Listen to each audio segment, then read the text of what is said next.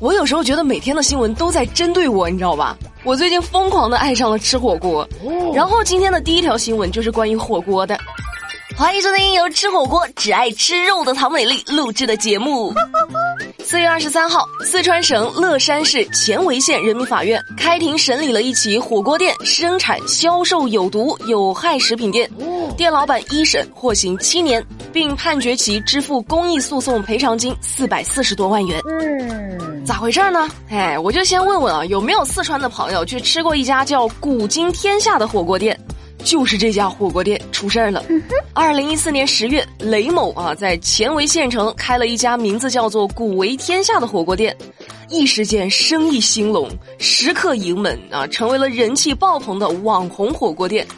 但是呢，你知道人吧，他贪心，你知道吧？这雷某呢，为了获取更多的暴利，怎么办呢？压缩成本啊，他就指使店里的员工收集客人食用后的地沟油。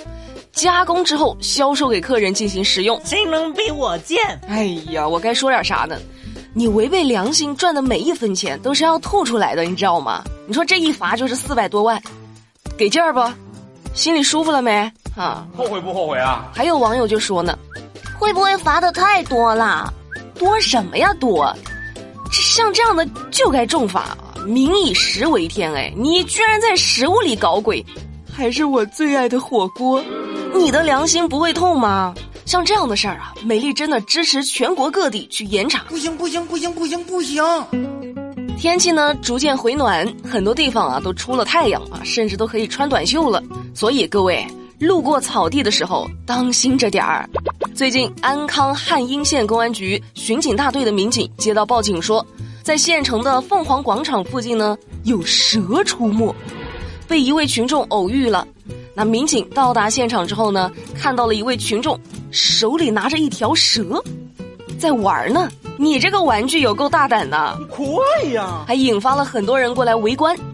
民警呢初步判定这条蛇呢俗称三口斑，属于无毒蛇，具有一定的药用价值，所以呢被人类大量的捕杀，目前数量正在大幅下降，成为了濒危保护动物。民警又提醒啊，说随着气温不断的上升，蛇出没呢会比较的频繁，尤其是在一些靠近草丛的地方啊。而且野生的蛇呢具有一定的攻击性，所以呢，民警也提醒广大的群众，你们在出行或者是晨练的过程中遇到了蛇，应该选择绕行或者选择报警。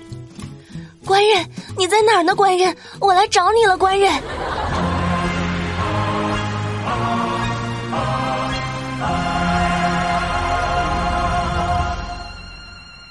警察叔叔也挺累的哈，除了抓蛇，更多的呢是抓小偷。前两天，安徽滁州民警在巡逻的时候，有群众反映：“警察叔叔，我看到一位小伙子刚刚从一处别墅的窗户翻了出来，形迹可疑啊！”民警呢得到消息之后，立即展开了追捕。那在抓捕过程中，跑丢了一只鞋子，才把嫌疑人抓到啊！嫌疑人就说呢：“我终于解脱了，谢谢你，警官，我是个在逃犯。”经过初步审讯，嫌疑人呢因为盗窃等罪，先后七次被判刑入狱。目前，该犯罪嫌疑人已经再一次被刑拘了。不是，那你跑什么呀？你跑，你不是要解脱的吗？难道你就看到警察的时候跑也是你的职业素养啊？条件反射？哎，还挺会给自己找台阶下的哈。还有，终于解脱了，谢谢民警，你咋不直接自首呢？不解脱来得更快？都七进宫了，你咋还不知道悔改呢？你真的是那啥不怕开水烫啊！扶不起的阿斗。再来说个事儿哈，挺魔幻的。说是四月二十号，安徽阜阳临泉县的一位大哥呢，就在派出所门口当街殴打一位大姐。我的天，在派出所门口打人，大哥！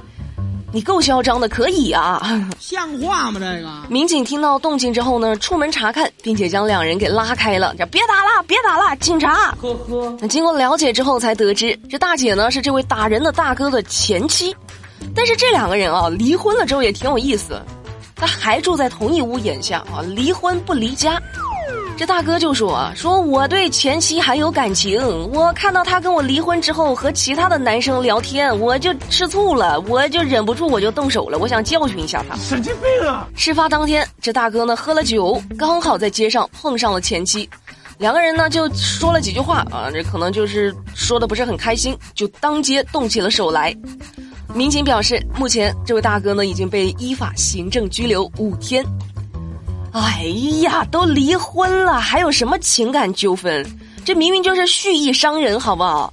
你是不是有点什么毛病啊？都离婚了，这人家怎么样，跟你有关系吗？那我真的是看不懂了啊！我知道一定会有留言说：“美丽，你不懂。”哎，来，你懂啊？你懂，你说说看，你前任找不找对象跟你有啥关系？你放不下那是你的事儿，跟人家有什么关系？是不是啊？分手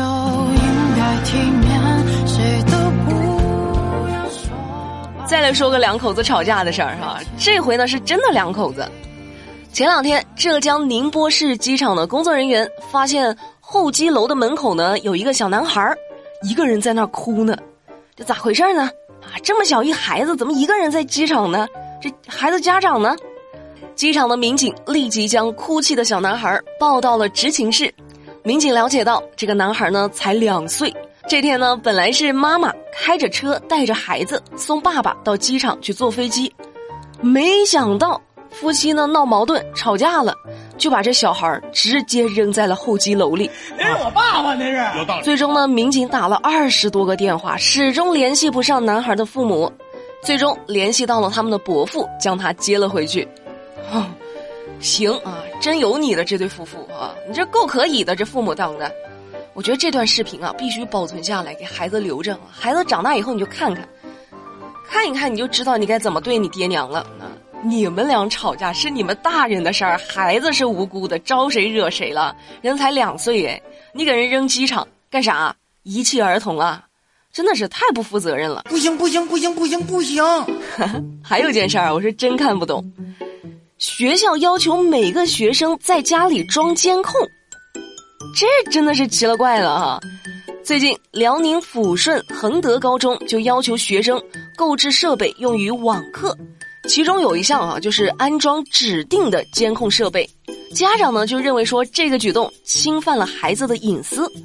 那这上呢过了两天之后，学校回应了，说这是个别班主任的私自行为，目前呢已经禁止了，已经禁止了是吧？